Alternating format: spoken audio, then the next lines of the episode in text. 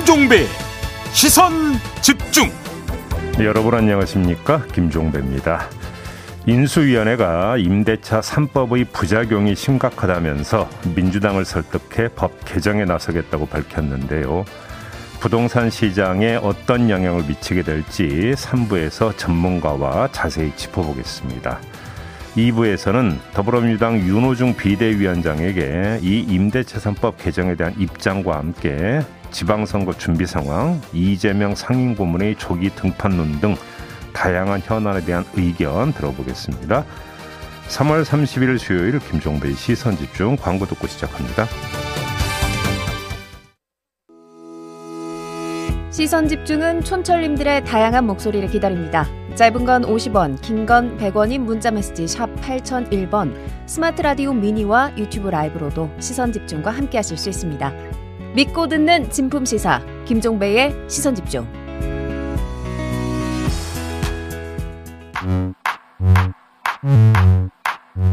뉴욕에 뉴욕 타임즈가 있다면 시선 집중에는 JB타임즈가 있다. 촌철살인 뉴스 총정리 JB타임즈. 더마카와 함께 시선 집중의 문을 열겠습니다. 어서 오세요. 네, 안녕하세요. 더마카입니다. 밥하기 싫은 여자님이 어제 출근길 문득 집 앞에서 매실나무에 꽃이 핀 걸 봤어요. 이렇게 봄이 왔네요라고 보내주셨고 음. 많은 분들이 봄꽃 소식을 지금 올려주고 계십니다. 네, 이렇게 일상을 어, 살다가 문득 다른 걸 쳐다볼 수 있는 여유가 있어야 되는데 그렇지 않겠습니까? 그렇죠. 네. 우리는 왜 이렇게 여유 없이 살아갈까요? 아, 저는 꽃 보면서 다니는데요. 제 입이 어. 여유 없으신가 봐요. 여유 가, 챙기시고요. 가끔 하늘도 쳐다보고. 그죠? 근데 요즘 네. 하늘이 잿빛이더라고요. 네. 그러니까요. 네. 넘어가죠. 에이스타임 가시죠. 네. 네. 어제 국민의힘 김예지 의원이 본인의 경험을 살려서 장애인의 이동권 보장에 대해 인터뷰를 했습니다. JB도 좀 많은 걸 느끼는 인터뷰가 아니셨나 싶은데. 네네. 그렇죠. 네. 이준석 대표를 향해서 개인적 의견일 수 있지만 공당의 대표라면 최대 다수의 행복만을 보지 말고 소수 국민도 함께 살 수 있는 비전을 말해야 한다라는 말을 하기도 했습니다. 네. 그리고 인터뷰를 마치면서 앞으로도 계속 관심을 가져달라는 말을 제작진에게 남기기도 했는데요. 네.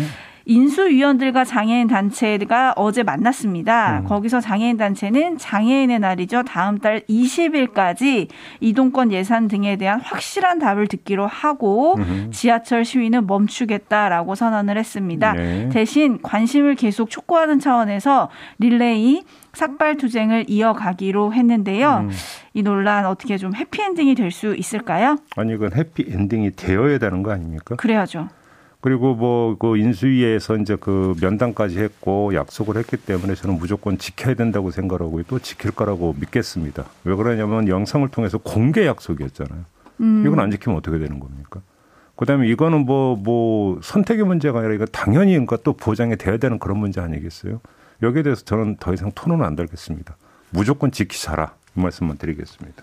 아, 그렇습니다. 네. 이동권은 존엄이다. 이동을 해야 교육을 받을 수 있고 일도 할 수 있다. 이 말이 저는 계속 기억에 남았는데요. 음. 20년 거리 투쟁이더라고요. 이젠 좀 매듭을 지을 수 있기를 네네. 네. 간절하게 바라겠습니다. 뉴스와 분석이 함께하는 제이비타임즈 오늘 주목할 뉴스들 챙겨 드릴 텐데요. 첫 번째 뉴스 오디오로 먼저 만나보시죠. 2018년 7월 인도 유학생들과 함께 영화를 관람한 김정숙 여사. 옷깃에 커다란 표범무늬 장신구를 착용했습니다. 인터넷 커뮤니티를 중심으로 수억 원대 프랑스 명품이라는 주장이 나왔고 국민의힘은 특수활동비로 산 게 아니냐며 불을 붙였습니다. 김정숙 여사의 그 브로치가 진짜 2억이 넘는 거냐. 뭐 짝퉁은 2만 원 정도라는데 뭐 그 다음에 진짜 옷값이 국가 기밀이냐. 이에 대해 청와대는 제기되는 모든 의혹이 가짜 뉴스라고 정면 반박했습니다. 청와대는 의상과 장신구는 모두 사비로 구입했고 특활비 등 국가 예산은 쓰이지 않았다며 해당 장신구 역시 고가의 명품이 아닌 전혀 다른 제품이라고 설명했습니다. 또 정상회담이나 국빈 방문을 할 때 영부인에 대한 최소한의 의전 비용이 지원되지만 옷값은 포함되어 있지 않다고 전했습니다. 네, 요 며칠 새 이 논란이 커지고 있는데요. 네. 한번 정리를 좀 한번 해봅시다. 조금 전에 들으신 대로 국민의힘 의원들까지 가세해서 의혹을 이제 키우고 있던데 음. 자 의혹이 해소될 수 있을까 이걸 한번 보죠. 세 가지 점에서 진실의 전체 또는 일부를 확인하는 경로가 있다. 세 가지. 예, 이렇게 말씀을 드릴 수 있을 것 같은데요. 먼저 특활비 이야기 나왔으니까 이거부터 한번 얘기를 해볼까요? 네. 아니 특활비 해당 내역 공개하라. 그게 뭐가 어렵냐? 공개하지 않는 게 오히려 이상한 거 아니냐? 이 이야기를 계속하고 있잖아요. 그런데 청와대에서의 주장은 특활비에서 옷 산 적 없다잖아요. 네. 그러면 청와대의 입장에서 보면 옷 산 적 없다라는 것을 입증하기 위해서는 어떻게 되는 겁니까? 특활비에서 옷을 산 내역만 공개할 수가 없잖아요. 왜요? 음. 특활비에서 옷을 안 샀다고 하니까. 네. 그러면 입증할 수 있는 방법은 특활비 전체 내역을 공개를 해야만 되는 거예요. 자, 봐라. 여기서 옷 산 항목이 있는지 찾아봐라. 이렇게 나와야 되는 거잖아요. 음. 그런데 문제는 이게 국가 안보와 관련된다라는 논리가 그래서 나오는 거죠. 청와대는. 그러면 옷값이 아니라 특활비 어디에 쓰였는지 엉뚱한 다른 것들이 전부 다 공개되어 버리면 문제가 되는 것 아니냐. 그래서 공개할 수 없다라는 게 청와대의 논리거든요. 네. 그러니까 특활비 내역 공개가 해결 방법이 될 수가 없는 거예요. 음. 일단 먼저 첫 번째 경로는 이게 있다라는 거죠. 네. 간단한 사안이 아니다. 또뭐 내역 공개하면 되는 거 아니냐라는 논리가 얼핏 생각하면 되게 간단 명료한 것 같지만 그렇지가 않다라고 하는 문제가 하나가 있는 거고요. 첫 번째가. 네. 그럼 두 번째. 청와대는 이거를 사비로 샀다라는 거잖아요. 특활비로 쓴 게 아니라. 네. 그러면 사비로 산 영수증을 모두 갖고 있으면 이거 공개하면 그냥 다 끝나는 거잖아요. 근데 지금 청와대는 이걸 또 공개를 하지 않았습니다. 음. 이게 이제 한번 좀 짚어져야 되는 문제가 되는 거죠. 네. 그렇기 때문에 두 개의 경로를 말씀을 드렸는데 두 개의 경로 다 지금 다 막혀 있다라는 거죠. 그러면요? 그럼 마지막 한 가지 방법이 뭐냐면 부분을 보고 전체를 가늠하는 게 있을 수가 있습니다. 다시 말해서 그 김정숙 여사가 옷을 몇 벌 갖고 있는지는 잘 모르겠으나 대표적인 상징 사례가 지금 몇 개 불거진 게 있기 때문에 그러면 이거를 정말로 사비로 산 건지 아닌지를 검증을 하면 일단은 하나를 보면 열을 아는 경우도 있으니까 어느 정도는 해소가 될 수 있는 거 아니겠습니까? 그러면 상징 사례를 가지고 접근에 들어갈 수 있는 게 한 마지막 방법인데 그게 지금 불거진 브로치 아니겠습니까? 브로치, 네. 이 표범 브로치 말이에요. 이게 까르띠에 제품으로 가격이 2억이 넘는다라는 의혹이 제기가 된 거잖아요. 음. 이에 맞서서 그 제품은 영국의 어반 미스트 제품으로 가격이 12.5파운드, 우리 돈으로 한 2만 원밖에 안 된다. 이런 반박도 나왔는데 이건 네티즌 사이에서 나온 거고요. 이에 대해서 청와대는 까르띠에 진품도 아니고 그렇다고 가품, 짝퉁도 아니다 이렇게 밝혔어요. 네. 그러면서 어느 회사 제품인지도 밝히지를 않았습니다. 그러니까 이것도 뭔가가 좀 정리가 되는 게 아닌 거죠. 음. 다만 그 탁현민 청와대 의전 비서관이 이와 관련해서 어제 그 SNS에 올린 글이 있더라고요. 이걸 보면 이전부터 가지고 있던 브로치다. 요 대목이 나와요. 네. 이전부터 가지고 있던.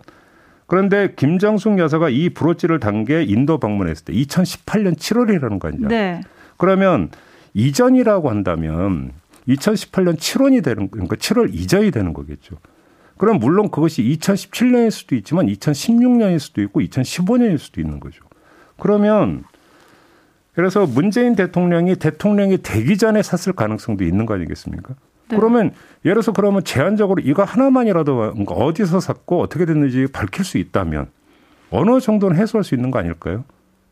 근데 이것도 지금 뭐가 명쾌하게 딱 이렇다고 마침표가 찍어지지 않고 있는 것이죠. 그래서 저는 지금 제 나름대로는 세 개의 경로를 말씀을 드렸는데 무엇 하나 경로가 끝까지 뻥 뚫려 있는 건 없다. 이렇게 정리를 할 수밖에 없는 거죠.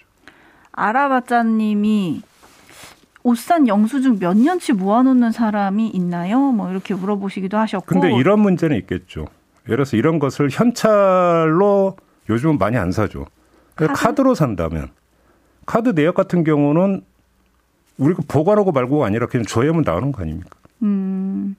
근데 또 누구한테 선물 받았다 뭐 이럴 수도 있고 음. 아무튼 지금 촌철님들은 의견이 좀 다양하신데요. 음. 어 논두렁 시즌 2라고 의견을 보내주시는 분들이 좀 많아요. 박상진님 그리고 예. DEF님, 뭐 예. 뭐 김종희님 등등 많은 분들이 그거를 좀 떠올리고 계시고 까루님은 별 트집을 잡는 것 같아요. 별의 별거 트집 다 잡네 뭐라고 음. 올려주셨고 7920님은 비밀스러운 집행되는 비밀스럽게 집행이 되는 특활비라는 존재 자체 때문에라도 생기는 문제 아닌가요? 특활비 정말 필요한 돈일까요? 라고 좀 근본적인 질문을 음. 던져주기도 하셨고 반면에 셜록 지니님은 윤석열 당선인 총장 시절 특활비 공개는 안 하잖아요. 라고 반문을 해주신 분도 계시고요. 네. 어, 그리고 김종희님은 내가 하지 않은 것을 증명하기가 더 힘들지 않습니까? 라는 아, 그, 의견 그렇죠.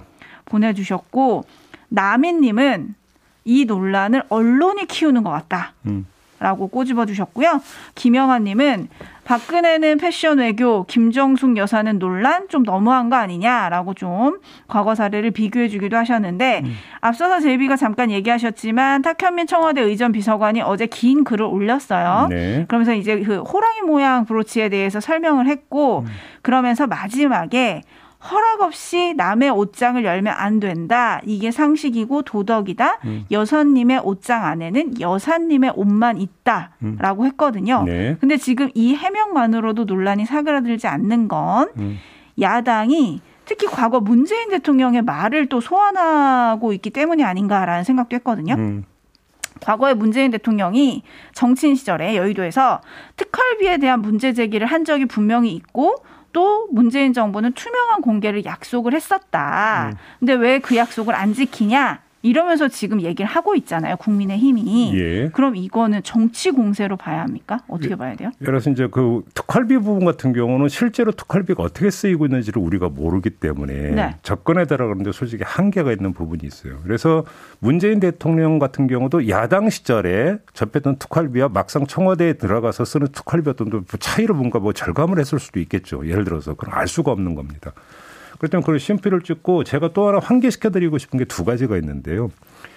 문재인 대통령이 청와대에 들어갔을 때 그때 그 초기 뉴스를 찾아보시면 아마 나올 거예요. 개인 물품은 개인 돈으로 사기로 했다라는 뉴스가 나온 적이 네, 있었어요. 네. 기억하시는지 모르겠지만 아마도 그러니까 지금 뭐 옷값 논란을 벌이고 있는 어떤 그 당사자들이 이것까지 염두에 두고 지금 의혹을 제기하고 있는지는 모르겠지만 음. 아무튼 그 집권 초기에 스스로 그렇게 밝혔다라고 한다면 이 그 정신에 입각해서 본다면 만약에 만에 하나라도 옷값이 특활비에서 그러니까 지불이 했던 그 문제가 될 수가 있는 거죠. 그때 그러니까 예를 들어서 그러니까 그 자체가 문제가 될 수도 있고 애초 청와대 입상하면서 했던 공원과도 배치되는 부분이기 때문에 그렇죠. 음. 그렇기 때문에 저는 검증 항목이 될 수 있다고 생각을 해요. 그런 점에서. 그다음에 두 번째 환기시켜드리고 싶은 게 있는데요. 중간 과정에서 또 나비 모양의 브로치인가가 한번 그러니까 논란이 된 적이 있었을 거예요. 네, 네. 기억을 더듬어 보시면 이때 제기됐던 의혹이 말이 안 되는 의혹이었던 거 나중에 밝혀진 걸로 제가 기억을 하고 있거든요.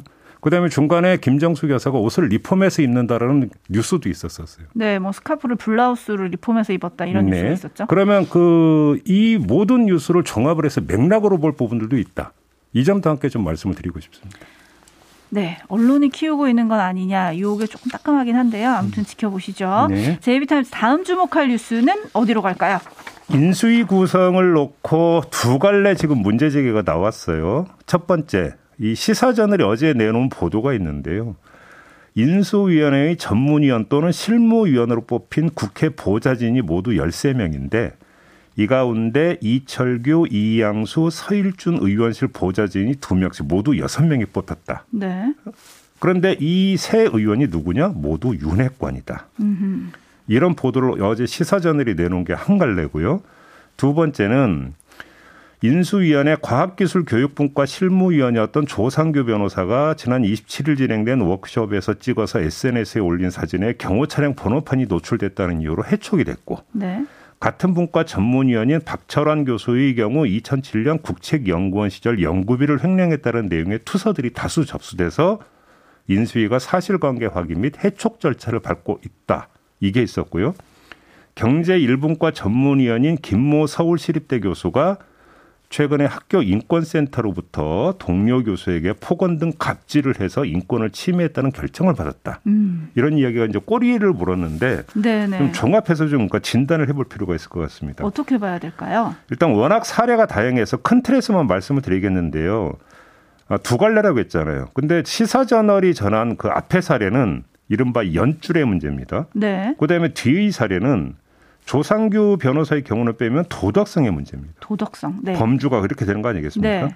그런데 이건 제가 볼 때 현상적 분석이고요. 잘 보면 본질적 문제는 하나로 좁혀집니다. 본질적 문제. 바로 연출 또는 사람 신기 문제로 그 귀착이 되는데 인수위 구성은 인사 시스템이 작동되기 전에 처리해야 하는 것 아니겠습니까? 네. 그러다 보니까 검증의 한계가 있고 힘의 중심도 서기 전이라 여러 경로로 인사의 힘이 작용하는 특성을 보입니다. 보통 인수위 구성 단계에서는. 네. 이 과정에서 사람 심기 현상이 발생을 하는 거고 이러다 보니까 결국은 그 얼마든지 검증이 돼서 걸러낼 수 있는 사람조차 마구 들어가는 경우가 발생을 하고 있다는 거죠. 그러니까 도덕적으로 문제가 있는 사람들이 왜 걸러지지 않았는가? 결국은 이거는 따지고 보면 이것도 사람 심기의 결과일 수가 있다. 아하. 그 차원에서 본질을 놓고 보면 하나일 수 있다라는 점을 일단 먼저 정리를 해야 될 것 같고요. 네. 바로 이게 핵심적 문제라고 제가 꼽는 이유가 따로 있는데요. 사실 인수위 구성보다 몇백 배 더 중요한 게 바로 정부 구성입니다. 그렇죠. 조각이죠, 조각. 그렇죠. 이 과정에서도 인사 시스템이 제대로 작동되지 않고 적재적소의 균형적인 인사가 이루어지지 않고 확실한 검증이 이루어지지 않으면 어떻게 되는 겁니까? 인사 참사가 발생을 합니다. 네. 그러면 윤석열 정부는 출범 전에 난관에 봉착하게 됩니다. 물론 지금 현재 인사 검증팀이 사무실도 따로 쓰고 있다면서요. 네. 별도로 움직이고 있다고 하니까 인수위 구성과는 다른 인사 시스템이 작동이 되고 있다고 믿겠습니다. 음. 그래서 충분히 검증이 된 다른 인사 결과를 내놓을 거라고 믿겠는데 만에 하나라도 그렇게 되지 않으면 출범 전에 상당한 문제가 발생할 수도 있다. 예를 들어서 그 박근혜 정부 출범 전에 인수위 단계에서 이런 문제가 실제로 발생한 적이 있었어요. 예를 들어서 제 기억에 맞던 그때 국방장관 후보자 같은 경우도 개인 문제가 불거져서 결국 낙마하고 막 이런 경우도 있었거든요. 음. 이러면 이게 출범 초기 출범도 되기 전에 상당한 내상을 입고 출범하게 된다 이런 이야기가 되기 때문에 네. 경계할 필요가 있다라고 하는 주의 환기 차원에서 말씀을 드리는 겁니다. 그래서 인사는 만사다. 이거 아마 많이들 들어보셨을 텐데요. 네. 지금 인수위는 특히나 인사 검증을 철저히 하자. 왜? 거대 야당이 버티고 있는 인사청문회의 벽을 넘어야 되기 때문에 네, 그렇죠. 또 철저히 하자라고 해서 제이비가 말씀하신 대로 인사검증팀을 따로 꾸렸다고 합니다. 음. 검찰, 경찰 그리고 국세청 공무원들로 구성이 됐다고 하는데 네. 거기서 지금 열심히 검증을 하고 있겠죠. 예. 근데 지금 인수위 문제를 짚어주셨지만 여기서 또 제기된 게 그 특정인 누군가의 입김에 의해 또 움직이고 있다 이런 얘기도 지금 나오고 있잖아요. 음. 그렇다 보면 사람 심기가 결국 짬짬이 정부가 될 수 있다. 지금 이런 우려를 올려주신 촌철님도 계신데요. 근데 하나만 더 말씀을 드리면 사람 심기라고 했는데요. 네, 사람 심기 말고 인사 지분 문제도 발생할 수가 있어요. 지분. 예를 들어서 인수위 구성 단계에서도 안철수 위원장의 목 지분이 있다. 그래서 몇 대 몇으로 구성됐다 이런 이야기가 있었죠. 아 누구 사람이냐 이거죠. 그렇죠. 근데 네. 만약에 그래서 지금 나온 결과 중에 하나가 이제 전문가들이 지적하는 게, 어, 이 사람은 이 분과에 있으면 안 되는 사람인데, 네. 이 사람의 전문 영역은 이 분과하고 상관없는데 왜 이 사람이 여기 가 있지? 뭐 이런 지적도 있었거든요. 네. 결국은 이것도 뭐냐면 사람 심기 내지 인사 지분의 결과라고 볼 수 있는 거죠. 음. 그런데 정부 구성 단계에서도 이런 문제가 발생하면 어떻게 되겠습니까? 엄청 시끄러워지고 90 하나 하나님이 우당탕탕 엉망진창이 될 것 같습니다라고 보내주셨는데 그렇게 되겠죠. 그리고 또 이렇게 사람을 심다 보면 비선 논란이 또 불거질 수 있고요. 그렇죠. 그렇죠. 예. 그리고 인사 얘기를 하다 보니까 가장 또 요즘에 주목받는 거 총리 얘기 아니겠습니까? 네. 안철수 인수위원장이 어제 윤석열 당선인을 독대해서 난 총리 안 맡겠다. 당으로 돌아가겠다. 이런 얘기를 했다는 게 오늘 아침 조간에 쫙 실렸거든요. 오늘 아침에 입장 표명한다라는 뭐 보도도 있던데요. 네. 결국 그렇게 이제 뭐 정리가 된 것 같은데요. 그렇죠. 이게 뭐 네. 단독 이렇게 나오는 게 아니라 거의 그 모든 언론이 그 공이 거의 똑같은 이야기를 지금 전하고 있다면 그건 어느 정도 확인이 됐다는 이야기가 되는 거니까. 음. 당으로 돌아간다는 이야기는 결국 합당된 당으로 돌아간다고 봐야 되는 거겠죠. 그렇겠죠. 자, 이렇게 되어버리면 여기서 또 하나의 문제가 발생하는데 이게 세 번째 뉴스하고 연결이 되는 건데요. 어허. 안철수 위원장이 인수위 활동을 끝내고 합당된 당으로 돌아가면 그 합당된 당에서는 안정성이 배가 될까요? 불안정성이 배가 될까요? 네. 여기서 제가 볼 때는 불안정성이 커질 수가 있다고 보거든요. 그러니까요. 불협화음이 날 가능성이 상대적으로 높아진다고 보는데 그렇기 때문에 중요한 자리가 뭐냐? 원내대표? 원내대표 자리라고 저는 봅니다. 근데 김기현 원내대표가 어제 돌연 조기 사퇴를 선언을 했고요. 네. 4월 8일에 새 원내대표를 선출하기로 했습니다. 그러면서 몇몇 의원들의 이름이 지금 하마평 차원에서 오르락 내리락 하고 있는데 가장 눈에 띄는 인물이 누구냐면 권성동 의원입니다. 네. 사선의 권성동 의원과 김태흠 의원의 어떤 양강구도 아니냐 언론은 이렇게 보고 있는데 권성동 의원이 누굽니까? 대표적인 윤핵관으로 네. 꼽히는 사람이잖아요. 자, 윤석열 당선인 입장에서 만약에 그 여당이 될 국민의 힘이 불안정성이 커진다라고 한다면 어떻게 해야 되겠습니까? 거기서 어차피 지금 또 여소야 될 국면인데 음. 여기서 원내대표의 자리는 엄청 막중해지는 거거든요. 그렇겠네요. 그렇기 때문에 결국은 그럼 윤석열 당선인 입장에서는 어떻게 됩니까?